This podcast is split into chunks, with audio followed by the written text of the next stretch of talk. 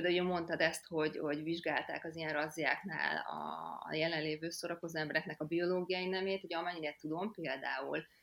nőknek ahhoz, hogy ne büntessék meg őket, legalább három darab nőinek tartott ruhadarabot kellett viselniük, jelentsen is az bármit.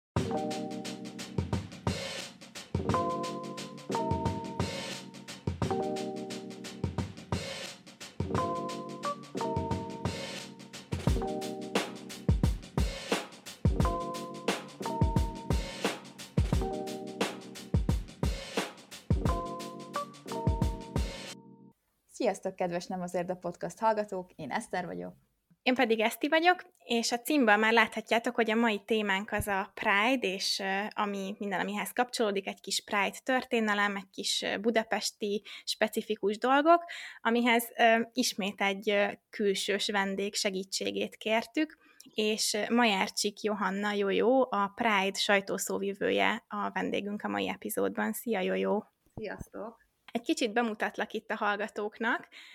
Rólad azt lehet tudni, és javíts ki, hogyha valamit rosszul mondok, hogy 2015-ben csatlakoztál a Budapest Pride-hoz, és azóta ma már egyike vagy a négy elnökségi tagnak, és kimondottan a média kommunikációs munkacsoportnak vagy a része, és ez, ez a fő feladatot, ha jól látom, és 2019 óta vagy sajtószóvivő is.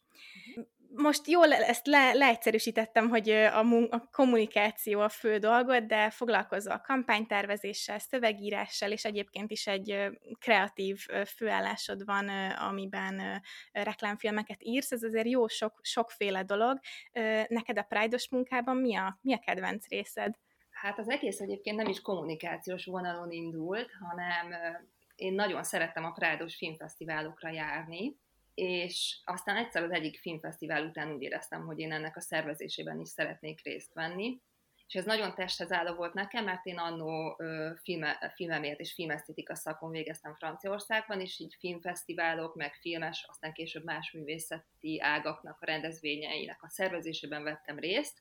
úgyhogy emiatt volt testhez álló, és én így kerültem igazából a csapathoz, szóval, hogy nekem ez volt az első vágyam, hogy, hogy részt vegyek a filmfesztiválnak a szervezésében, akkor még nem is gondoltam arra, hogy én valaha elnökségi tag lehetek, vagy hogy valaha sajtószóvivő lehetek, meg nem is ez volt a célom. Egyúttal, amikor elkezdtem dolgozni az akkor még rendezvényszervező munkacsoportunkba, elkezdtem dolgozni a médiakommunikációs munkacsoportba is, és eleinte igazából a filmfesztiválnak a, a sajtózásával foglalkoztam, meg annak a kommunikációs tevékenységeivel, és utána nagyon megtaláltam itt a helyemet. Mit uh, csinál a Pride-nak a sajtószóvivője akkor, amikor nem éppen podcastokban beszél az eseményről? Mik az ilyen napi tudóid általában? Igazából évközben, mondjuk így ősztől tavaszig valamennyivel kevesebb munkánk van. Tehát amennyiben mondjuk nem történik Magyarországon éppen LMBTQ témában semmilyen hmm. rás, vagy nincsen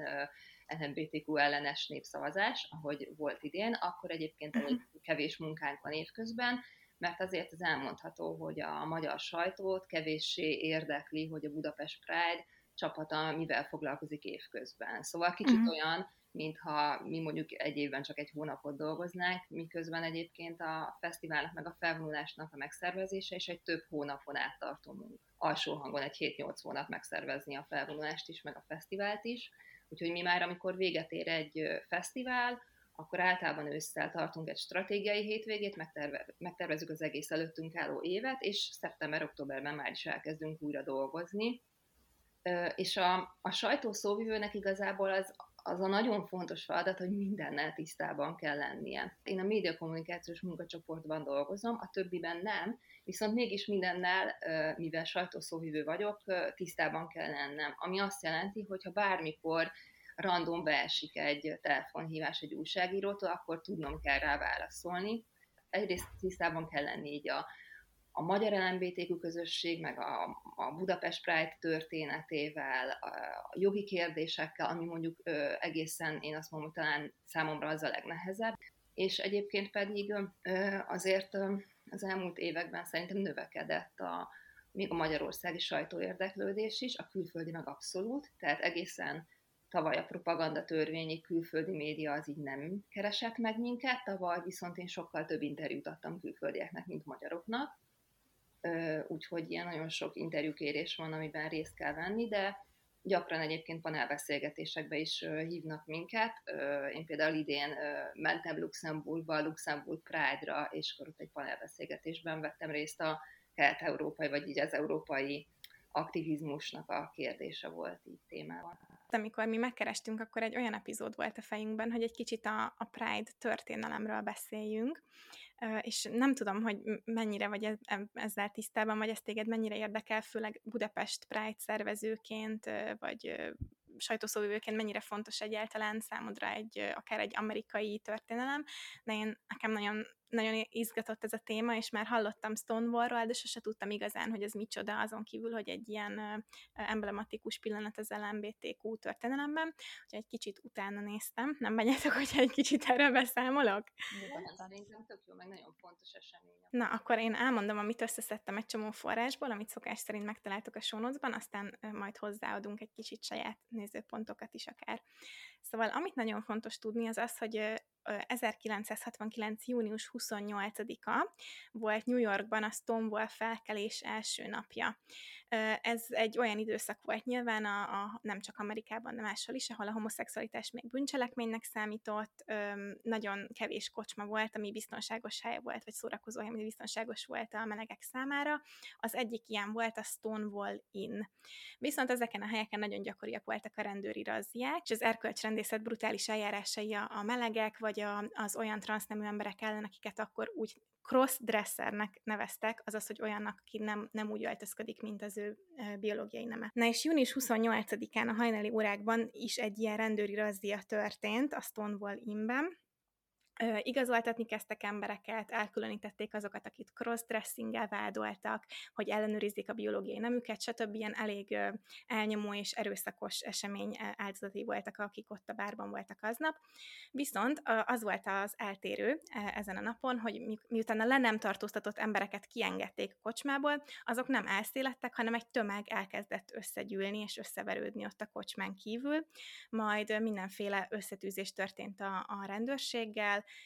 és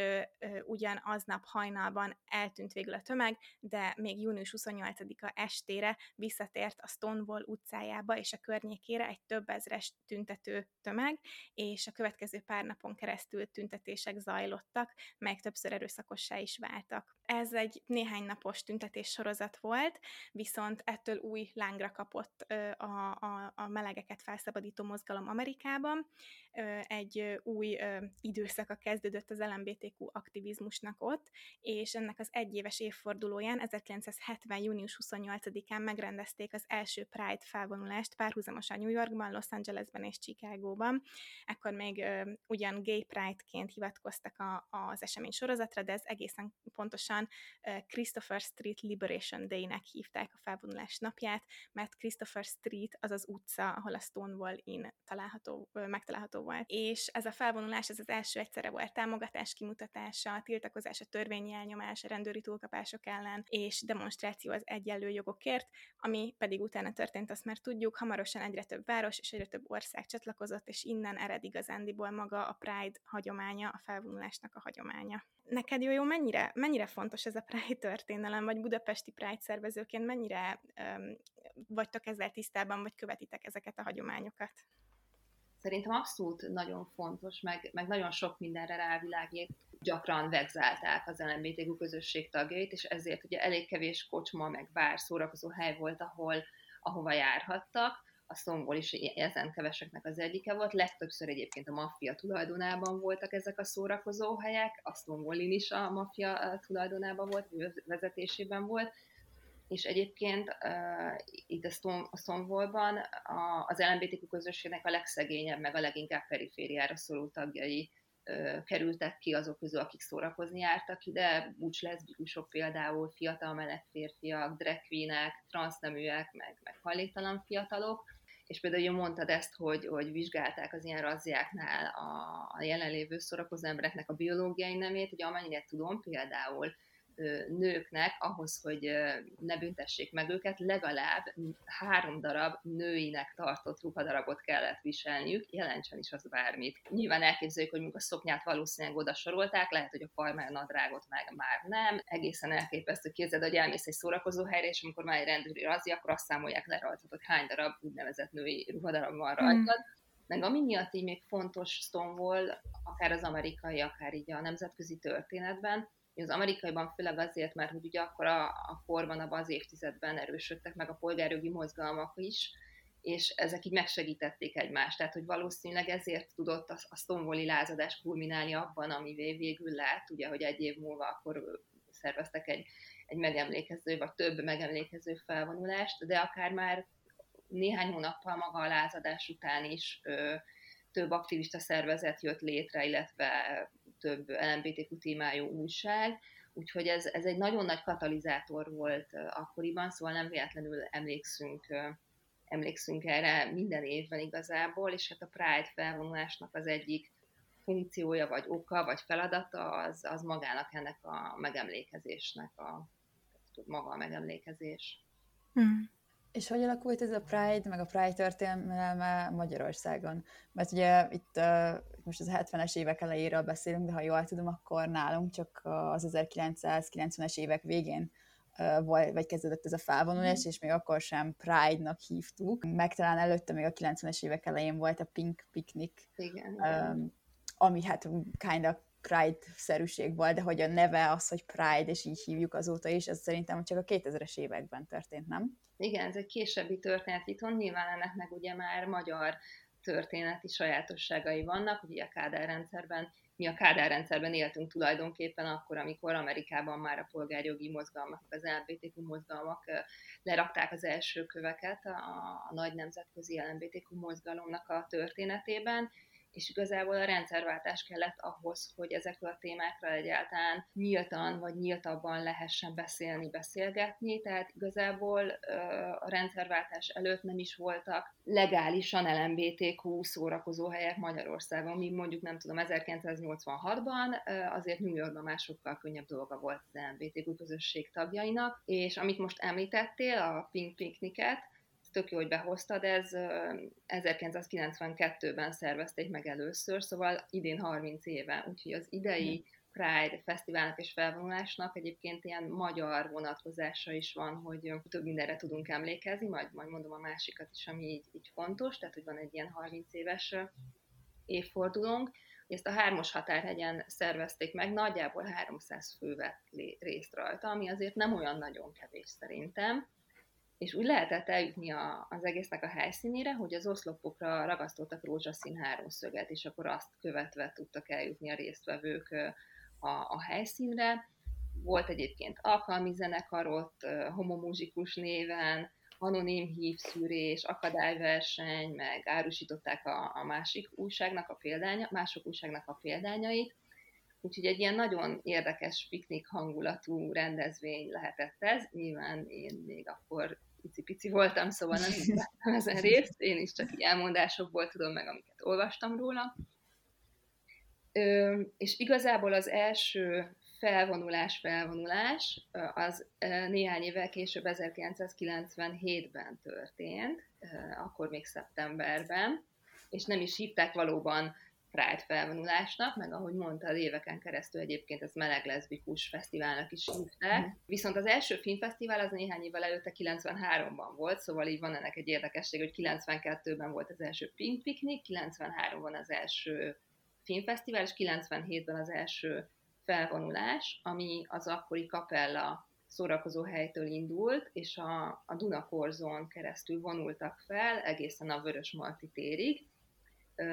néhány százan voltak csak, és a, Magyar Narancs újságírója Sziszó az úgy is írt róla, hogy a leggyorsabb futóhomok volt ez a, ez a felvonuló tömeg, mert hát ugye Magyarországon először történt ilyen, és gondolom így nem tudták a felvonulók, mire számíthatnak, és biztos, hogy lehetett bennük némi félelem, hogy mi fog történni, úgyhogy valószínűleg emiatt egy kicsit gyorsabb volt a menet, mint manapság, azért ilyen szépen lassan adagunk, táncolunk a zenére, beszélgetünk emberekkel, akikkel összefutunk a felvonuláson, szóval azért egészen más hangulata volt ennek, és akkor még nem is a, a Budapest Pride szervezete szervezte meg ezt, a, ezt az eseményt. Ugye a Budapest Pride-ot egy alapítvány szervezi, ez a Szivárvány Misszió Alapítvány, ami csak később jött létre, és csak 2001-től szervezi a Szivárvány Misszió Alapítvány a, a, a Pride felvonást, addig több szervezet együttesen szervezte meg a felvonulást, meg a hozzátartozó kulturális fesztivált. És ami talán még így mondjuk a, a Budapest Pride történetében fontos, hogy ugye sokáig ez egy tíznapos fesztivál volt, és június végén, Stonewall emlékezve, emlékezvén június végén indult mindig a fesztivál, és akkor ugye lement a tíz nap, és akkor a végén valamikor egy július elején, harmadika, negyedik, ötödike magasságában volt a felvonulás, de ugye az évek során úgy éreztük, hogy így beleférne ebbe több, mint tíz nap. Mert olyan sok programunk volt, úgyis akkor már egy napi három, négy, öt programunk volt, tehát hogy mi szervezőként is azt láttuk, hogy igazából ez tartalatlan, mert ha valakit érdekel a programunk nagy része, azért sem tud elmenni rájuk, mert ilyen párhuzamosan futnak. És akkor kitaláltuk, hogy mi lenne, hogyha Pride hónapot tartanánk, így viszont megtartottuk kezdő dátumnak ezt a július végi időpontot, tehát hogy mindig június végén indulunk most is, de mivel egy hónapos, így esik a magyarországi Pride felvonás július végére. Ezt most azért is mondom, mert hogy több külföldön több olyan felvonás van, ami június végén, július elején van, akkor esedékes. Amúgy idén a negyedik éve egy hónapos a Budapest Pride Fesztivál, 2018-ban volt először egy hónapos, és akkor egy év volt, ami kivétel volt ebből a szempontból, 2020-as, amikor a Covid járvány miatt újból csak egy hetes volt a fesztivál, meg a programok nagy része az online, online zajlott. Úgyhogy kb ez mondjuk így dióhéjban a, a Magyar Budapest Pride sztoria. A másik dolog, amit most így említettem, csak aztán nem tértem rá vissza, hogy ugye van idén még egy történeti, magyar történeti vonatkozása a fesztiválnak, hogy idén halt meg 140 éve Kedmeni Károly, aki egyébként egy újságíró és műfordító volt, például ő fordított idegen nyelvre sok Petőfi verset, és ő az, aki onnan híres, vagy onnan fontos az LGBTQ közösségnek, hogy ő alkotta meg a, a homoszexuális és heteroszexuális szavainkat, tehát hogy ez igazából innen terjedt el utána nemzetközi ö, szintre, úgyhogy ez még így, ha azt nézzük, hogy mi a magyar relevanciája az LMBTQ történetnek, akkor, akkor ezt szerintem fontos megemlíteni, és egyébként a, Ká- a Kedveni Károlynak a sírját, azt minden évben egy, egy prádos program keretében ö, meg szokták a Fiumei úti sírkertben található. Nem mondod, hogy, ma, hogy ő, ő találta ki a kifejezést, és magyar nyelvből ment el mindenfelé nemzetközileg? Igen, amúgy ez nagyon érdekes. Én most nem tudom pontosan, hogy ő milyen nyelven írta ezt a szövegét, lehet, hogy mondjuk német. Ja, ja, értem. A 19. században élt, akkor még azért nem volt annyira evidens, hogy mondjuk a, a magyar értelmiség ír, de, de hogy igen, tehát egy magyar származású ember volt az, aki ezt a szót kitalálta, ami nem is létezett még előtte, és ezt tényleg mondjuk kevesen tudják. Ez tényleg nagyon érdekes. Jó, nekem van még sok kérdésem a, a, a Budapest Pride-ról is, de közben, ha már itt a, a szavak eredetébe megyünk, akkor egy, egy olyan kérdést szegeznék neked, ami, ami így felmerül bennem, és így valamennyire sejtem is a, a, a jelentést, de én szerintem a pride, ugye az azt jelenti, hogy büszke, büszkeség, ez egy olyan dolog, amiben úgy, ha nagyon valaki rossz indulatú, akkor azért így bele tudnak kötni, ugyanúgy a felvonulásba is bele tudnak kötni, ez egyáltalán nem az én véleményem, hogy, hogy miért nem a négy fal között, meg miért kell mutogatni, meg minek kell erre büszkének lenni, hát a heterók se büszkék rá. Szerinted miért pont Pride a neve ennek a, az eseménynek, és egyáltalán a, a, a meleg büszkeség az, az mit jelent szerinted? Mhm. Szerintem ez egy tök jó kérdés, mert fontos tisztázni, mert az ember nem arra büszke, hogy ő mondjuk az LMBTQ közösség tagja, és a felvonulás szól egyébként erről, szól a büszkeségről, meg szól a megemlékezésről, amit ugye már, mm. már említettünk, de ha már így a büszkeségnél tartunk, hogy ugye mire lehet büszkének lenni, LMBTQ emberként.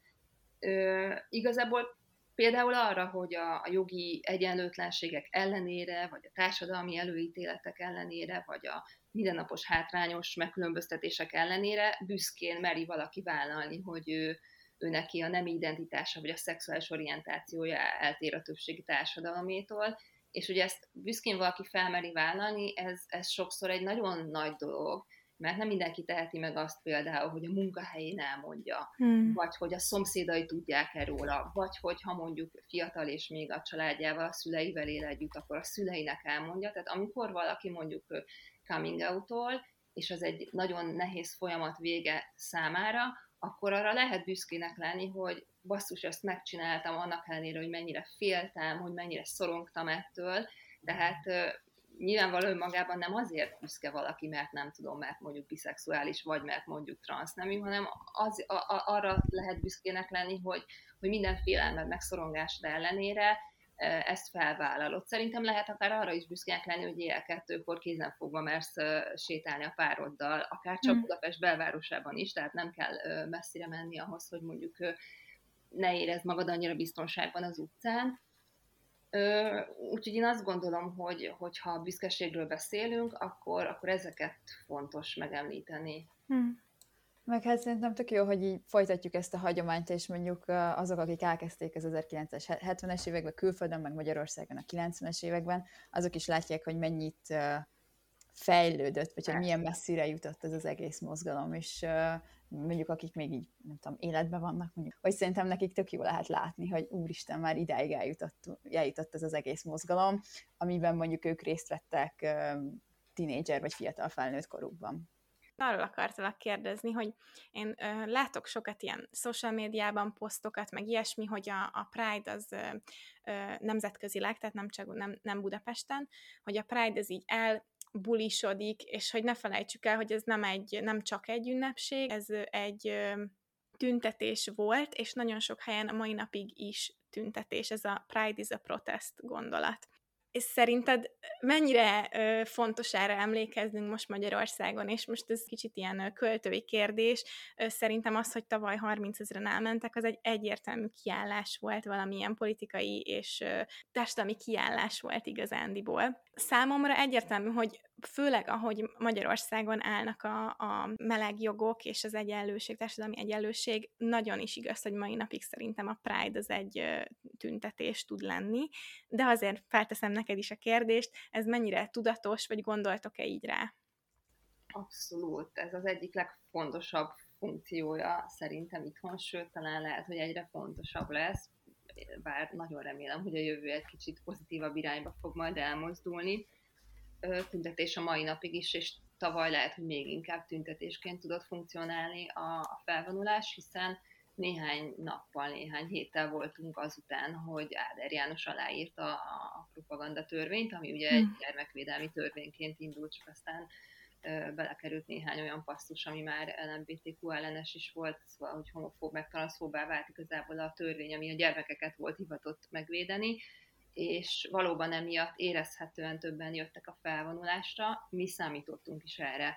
Igazából az elmúlt években ilyen 20-25 ezer fő jött el mindig, és tavaly meg 35 ezer ember, ez akkora különbség már, ami nem lehet, aminek nem lehet más oka. Tehát nem, nem az az oka, hogy nem tudom, azon, aznap nem volt semmilyen fesztivál, vagy nem, vagy vagy nem voltak nyaralni az emberek a Balatonon, vagy bárhol máshol, hanem ennek nagy valószínűséggel tényleg ez, ez lehetett az oka, illetve hát azért benne van az is, hogy akkor kimaradt egy év felvonulás nélkül. Tehát 2020-ban ugye online volt, és a felvonulást azt mi nem tartottuk meg, mert azt gondoltuk, hogy így a járványügyi szempontok fontosabbak, a jelenlévő emberek egészségi állapota sokkal fontosabb annál, mint sem, hogy felvonuljunk, tehát azért mi emberek vagyunk az elsők,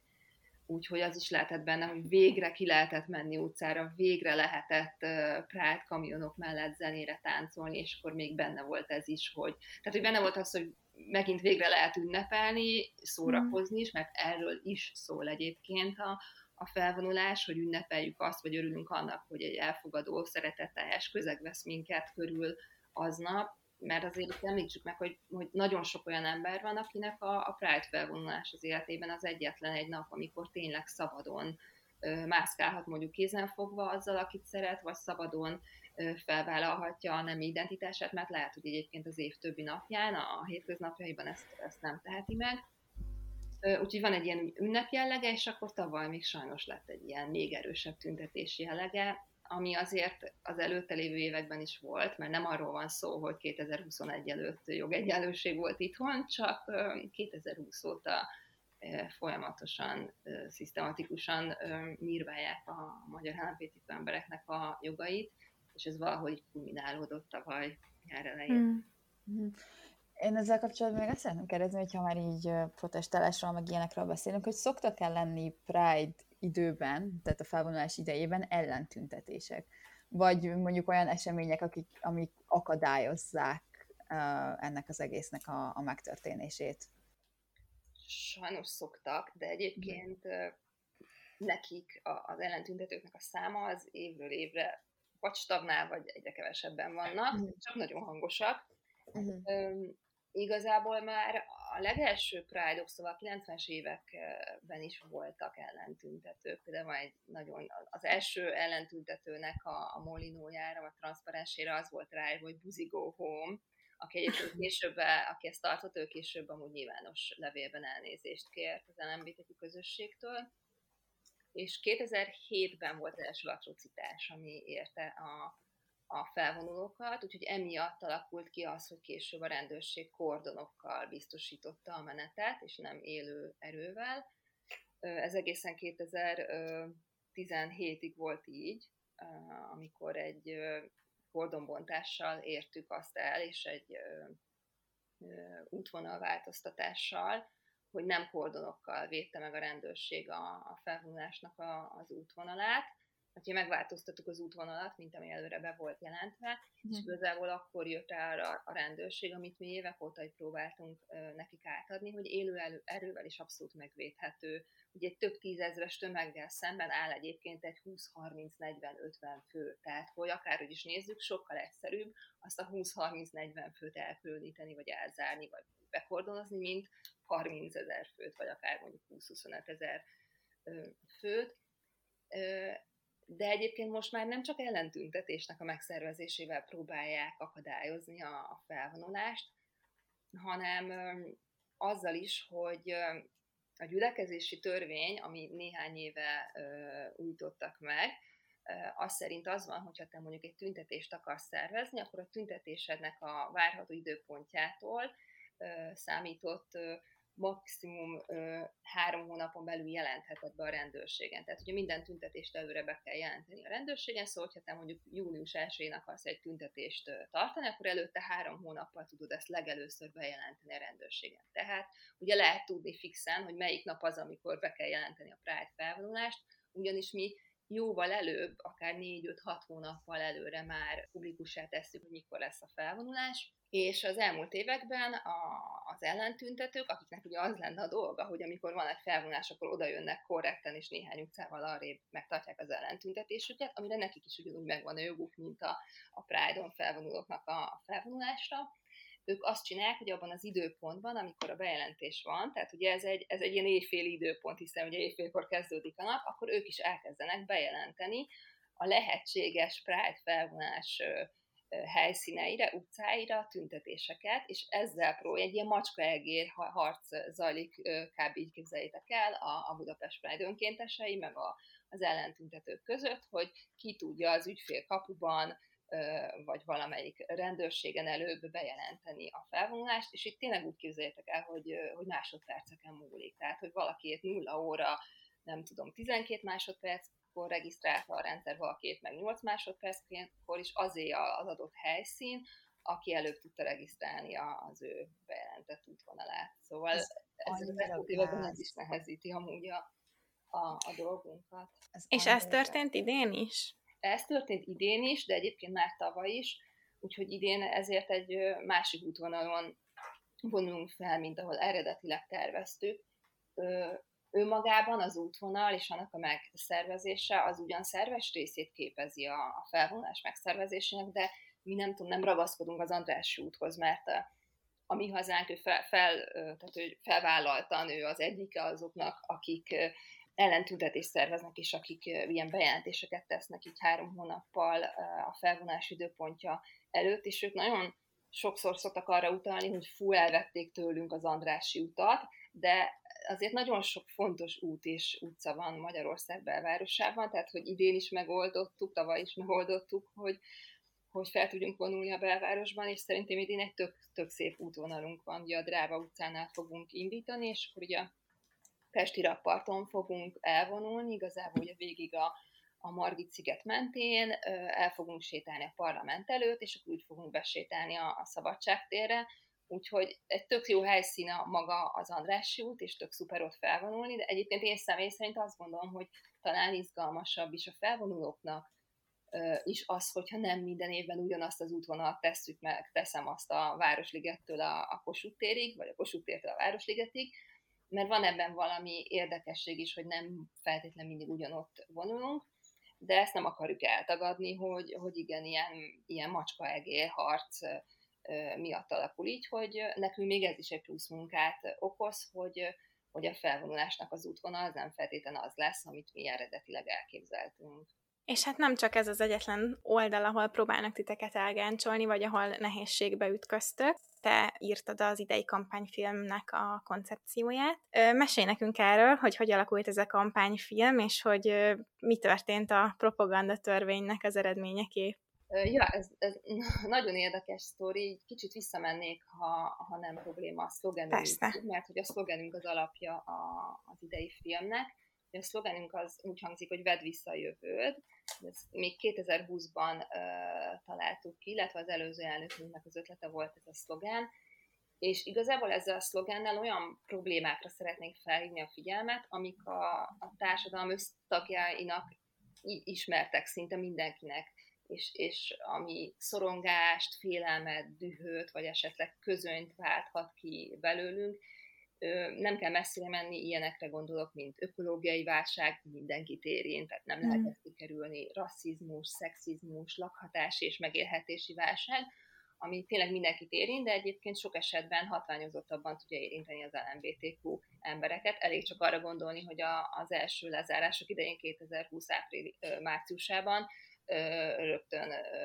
a 33-as paragrafussal megérkezett egy olyan jogtiprás, ami utána lehetetlenítette a Magyarországon a hivatalos nem és névváltást. Szóval, hogy mi a szlogenünkkel ezekre a problémákra szeretnénk felhívni a figyelmet, és azért egy ilyen felkiáltó, jeles, felszólító módban lévő szlogen ez, mert hogy próbáljuk aktivitásra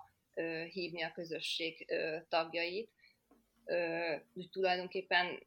azt fejeznénk ki ezzel a szlogennel, hogy nem az egyéni hős, vagy nem egyéni hősökre van, van szükség ma Magyarországon, meg sehol, hanem sokkal inkább a közösségi cselekvésre. Tehát ne, a, ne, ne, ne az legyen a fő, hogy ez az egyedül old meg, hanem nem egyedül kell megoldani. Az ökológiai válságot sem egy ember fogja megoldani, mint ahogy a lakhatási válságot is. Ugyan az LMBTQ jogegyenlőségét sem egyetlen egy hős fog dolgozni, és ez egy nagyon fontos elv is nálunk a Pride-nál, hogy ne, ne egyéni hősök legyenek, hanem ez egy ilyen közösségi tevékenység, úgyhogy kicsit ez az alapja az idei filmnek is. Az alapkoncepció, amikor én elkezdtem ezen gondolkodni, az az volt, hogy valahogy egy allegória keretében tudjuk megmutatni azt, hogy milyen az, hogy hogyan érzed magad akkor, amikor egy ilyen nagyon para, kétségbejtő szituációban találod magadat, ahogyan egyébként LMBTQ emberek érezhetik magukat a Magyarországon, és mondjuk rátör a szorongás, vagy dühös leszel, és akkor én egyik ilyen természeti metaforát találtam erre, én egy ilyen természetes labirintusra gondoltam egyébként eredetileg, amiben ugye el lehet veszni, aminek úgy nem találod a kiútját, de hát természeti labirintusok azok nem teremnek minden sarkon, úgyhogy így esett a választásunk egy erdőre, amikor megkerestük Bakony Alexa filmrendezőt. Ugye ő az, aki a Tobi Színei című dokumentumfilmnek a, a rendezője, ami ilyen óriási sikereket ért el az elmúlt egy évben. És akkor így együtt döntöttünk úgy, hogy akkor egy erdő legyen ennek a filmnek a helyszíne, ahol a két főhősünk eltéved, nem találják a kiutat, nem tudják, hogy hogyan kell kijutni onnan. Ugye hát egy erdő tud ebből szempontból egy ilyen természetes labirintusnak ként működni, mint egy alagút, tudjátok, aminek így nem látjátok a, a, hmm. a végén nem látjátok a fényt. Úgyhogy így, így alakult ez, nem tudom, most ezt el lehet spoilerezni a filmet, mert igazából most ez egy majdnem egy perc hosszúságú a, a teljes film, tehát hogy két srác van benne, akik először így külön-külön járják az erdőt, egyikük térképpel, másikuk iránytűvel, és nem tudják, hogy hogyan kell kijutni onnan, és amikor egymásra találnak, ugye az egymás segítése, és itt jön be ugye az, amit a szlogenünkkel akarunk üzenni, hogy együtt kell tevékenykedni, és nem egyedül hőst játszani, hogy egymás segítségével tudnak kijutni ebből az erdőből. És maga a film az úgy végződik, hogy a naplementében a két srác megáll hátra a kamerának, és megfogják egymás kezét. Ezt most azért mondtam el így, nem tudom talán ilyen hatásvadász módon, mert valószínűleg ez az oka annak, hogy az egyik uh, magyar kereskedelmi tévé visszautasította a mi filmünket, és ez azt jelenti a visszautasítás, hogy ebben a tévében nem lehet majd látni, mint társadalmi célú hirdetés ezt a reklámot. Ezen a készolgáson kívül semmi olyan jelenet, kép, utalás nincsen egyébként a filmben, amire mondjuk azt lehetne mondani, hogy ez a, nem tudom, LMBTQ releváns. Szóval, hogyha nézőként valaki ezt a filmet megnézi, akkor egészen a készfogásig akár fogalma nem lehet arról, hogy ez a Budapest Pride-nek a kampányfilmje, ez eleve ugye a film végén ö, írjuk ki, úgyhogy mi ennek az egy képnek a készfogásnak tudjuk be, hogy ezt visszautasították, és abban az e-mailben, amit mi kaptunk, arról, amiben megírták nekünk, hogy nem fogják tudni sajnos vetíteni a filmünket, abban egyébként ugye utaltak is már a, a médiatörvényre, ha jól emlékszem, amit ugye gondolom át kellett fogalmazni a tavaly megszavazott propagandatörvény alapján, és ugye ki volt benne emelve az, hogy a homoszexualitás megjelenítése, tehát ugye a készfogás lenne az, ami megjeleníti a homoszexualitást, szóval ez a ilyen szomorú története ennek a kampányfilmnek, de ö, van és lesz olyan ö, tévé, ami fogja vetíteni Hmm. Belinkeljük a show notes-ba. Azért egészen elképesztő, hogy egy készfogást arra rá lehet húzni, hogy ez a homoszexualitásnak a népszerűsítése. A megjelenítésre meg nem is tudom, hogy mit mondjak, az nem nem én vagyok az első ember, aki ezen felháborodott, abban biztos vagyok, de hát ez egy, egy az egybe cenzúra. Mire, ugye, mikor ezt az epizódot hallgatja valaki, akkor terveink szerint még legalább egy pár nap van az idei Pride felvonulásig. Mire számíthatunk, milyen lesz, és mi az, amit még mindenképp szeretnél elmondani róla? Hát igen, már csak ugye pár nap lesz akkor hátra, de szerencsére jövőre is lesz majd fesztivál meg felvonás, úgyhogy aki mondjuk a hallgatók között idén nem tudott eljutni fesztiválprogramokra, azok nagyon ajánlom, mert azért ugye a leglátogatottabb, meg a legismertebb programunk az maga a felvonulás, de van egy csomó programunk a, a hónap során, idén több mint 60 programunk van, és nem is csak Budapesten, hanem még egyébként öt Budapesten kívüli városban, Debrecenben, Miskolcon, Pécsen, Szegeden, meg Tatabányán, és mindenfajta program tényleg, tehát hogy ez a tércsitek, hogy vannak sportprogramok, futóverseny, akadályverseny, társasjátékestek, csomó kulturális program, színházi előadás, filmvetítések, ezek nekem ilyen nagy, nagy kedvenceim, kiállítások is vannak, de városi séták is. Én pont részt vettem egyébként idén. Nem, nem sok programra tudunk azért mi szervezők eljutni, mert hogy nekünk amúgy a Pride nap során is vannak ugyanúgy egyrészt teendőink, másrészt meetingeink, úgyhogy, úgyhogy azért a legtöbb programra, amire szeretnék, én sem tudok eljutni. De például idén voltam egy történeti sétán, ami a Ferencvárosnak az LMBTQ releváns történetére fókuszált, és itt volt a 9. kerületben, én meg 9. kerületi lakos vagyok, úgyhogy ez nekem nagyon, nagyon érdekes volt, és hát azért tök más azután sétálni az utcákban, hogy így, így értelmet nyernek mondjuk utcanevek, vagy, vagy megtudod, hogy a 90-es hmm. évek elején hol szórakoztak tőled három utcányira, úgyhogy például ilyen, ilyen programunk is volt, de például ezen a fesztiválon most már úgy kell mondom, múlt időben debütált egy, egy rövid film, aminek a létrehozásában mi a Budapest Pride is hozzájárultunk. Ez az ukrán LMBTQ menekülteknek a történetét dolgozza fel. Egy ukrán menekült, egy ukrán LMBTQ menekült forgatta ezt a filmet, akinek a Budapest Pride segített Magyarországon keresztül eljutni Berlinbe, és ő, amikor megérkezett a német fővárosba, azonnal neki állt forgatni és oda beszélgetni uh, ukrán uh, LMBTQ menekültekkel, és ebből készült egy 20 perces rövid film, ami itt uh, debütált az idei, idei fesztiválon, um, ami szerintem tök, tök érdekes, hogy van egy ilyen szempont is, ami bekerült az idei fesztiválba, hát sajnos bekerült, ugye, tehát, hogy nyilván az LMBTQ emberek sem tudtak érintetlenek maradni a, az Ukrajnában zajló háborúval kapcsolatban, meg egyébként mi Budapest Pride szervezetileg is segítjük a háború kitörése óta az ukrán LMBTQ menekülteket, aminek az az oka főként, hogy a menekültek segítségére létrejött szervezetek gyakran nincsenek azzal tisztában, hogy milyen speciális igényei vannak mondjuk egy LMBTQ embernek.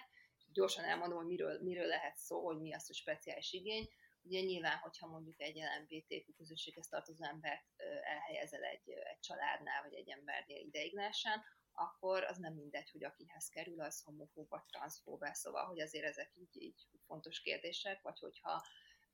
mondjuk egy olyan transznemű emberről van szó, transznemű menekültről van szó, a, akinek hozzá kell jutni a hormonokhoz, akkor nyilván azzal is foglalkozni kell. Szóval, hogy egy csomó ilyen ö, kérdés van, amire nincsenek felkészülve ö, a, a magyar menekülteket, ö, vagy a magyarországi menekülteket ellátó szervezetek, úgyhogy ezért mi is ö, kivettük a részünket ö,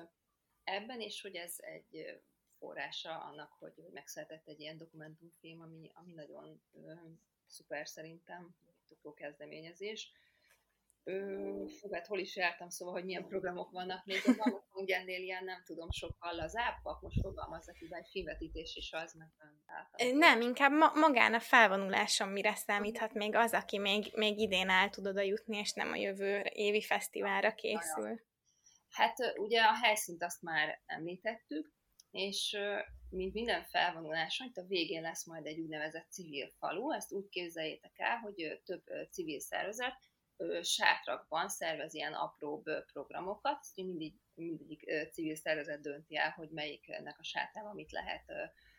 mit lehet csinálni, mivel lehet elfoglalni magunkat. Ugye amikor majd megérkezünk a, a, a szabadságtérre, akkor ott lesz egy színpad, és, és lesznek beszédek, ez is ilyen hagyományos, hogy így ö, lesznek beszédek. Most ugye a felvonuló teherautókból fog szólni a zene, több teherautó is lesz, aminek az a, az előnye, hogy azért így a zenei stílus is változik, szóval, hogyha így azt akarja egy felvonuló, meg akarja találni a neki, neki vagy hozzá legközelebb álló zenei stílust, akkor így lehet váltogatni a, a járműveket a, a felvonulás során.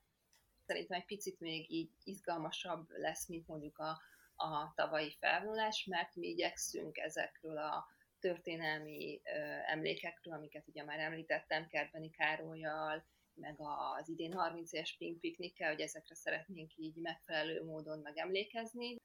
És hát aki el akar jönni a felvonulás, vagy el fog jönni a felvonulásra, nekik még ajánlom egyébként a, az utána következő Rainbow Party, ami minden évben a, az országnak a legnagyobb LMBTQ bulia, annyira nagy, hogy évek óta már a Budapest Parkban tartjuk. Korábban a, a régi ajtós Dürer soron lévő Dürer kedven tartottuk a, a Rainbow Bully, de hát ezt kinőttük, mert hogy itt több ezer ember jön el bulizni, és nagyon kevés olyan szórakozó hely van ma Budapesten, ahol több ezer, embert, több ezer ember elfér, ilyen a, a Budapest Park, szóval, hogy oda jöjjenek el bulizni, több ott is többfajta zenei stílus lesz az egész éjszaka folyamán, szóval ez ilyen szuper izgi, meg ilyen nagyon jó lazításként, tehát hogy elmész a felvonulásra, ami így, így, így tökre felhájpolja a hangot, a hangulatodat, közben még így politikailag is van üzenete, utána hazamész, nem tudom, lezuhanyzol, lepihensz egy kicsit, és akkor ilyen új erővel elmész csillezni, vagy lazulni, vagy egy nagyon nagyot táncolni a, a Rainbow Partira, és nagyjából ugye ezzel záródik a fesztivál. Mi úgy gondoljuk, hogy ennyi volt ebben az epizódban, hogyha a hallgatók közül bárkinek van ö, még hozzáfűzni valója, akkor elérhet minket a nemazértpodcast.com weboldalon, ott van egy kontaktformunk, illetve Instagramon is, a Nem Azért Podcast Instagram oldalon meg tudtok minket találni, ha nyugodtan hoztok alá komment, üzenet, bármi jöhet. Megtaláltok minket Spotify-on és Apple Podcaston és bármelyik kedvenc podcastos platformotokon, hogyha úgy érzitek, és ahogy megérdemeljük, akkor hagyjatok egy csillagot, illetve egy szuper értékelést. És hát nagyon szépen köszönjük Johannának ezt a szuper beszélgetést. Még azt szeretném megkérdezni, Johanna, hogy hol érhetnek el téged a hallgatók? Hát engem konkrétan mondjuk az Instán a legegyszerűbb elérni a, a Van Gandia profilomnak a neve. És emellett pedig ugye nyilván a, a Pride-nak a Facebook meg Insta csatornáján keresztül is lehet akár engem is érni, mert elképzelhet, hogy én válaszolok mondjuk egy, egy, egy üzenetre, de egyébként fel van egymás között osztva minden héten más, más válaszol az üzenetekre. Úgyhogy ha nem az én személyemhez kötődik mondjuk egy kérdés, akkor, akkor a Pride Instáján, Facebookon most már van TikTokunk is, de egyébként Twitter is van, úgyhogy ezeken a csatornáknál lehet. Be lesz minden linkelve a show notes-ban. És hát köszönjük nektek, hogy ma is minket hallgattatok. Két hét múlva találkozunk. Sziasztok! Sziasztok!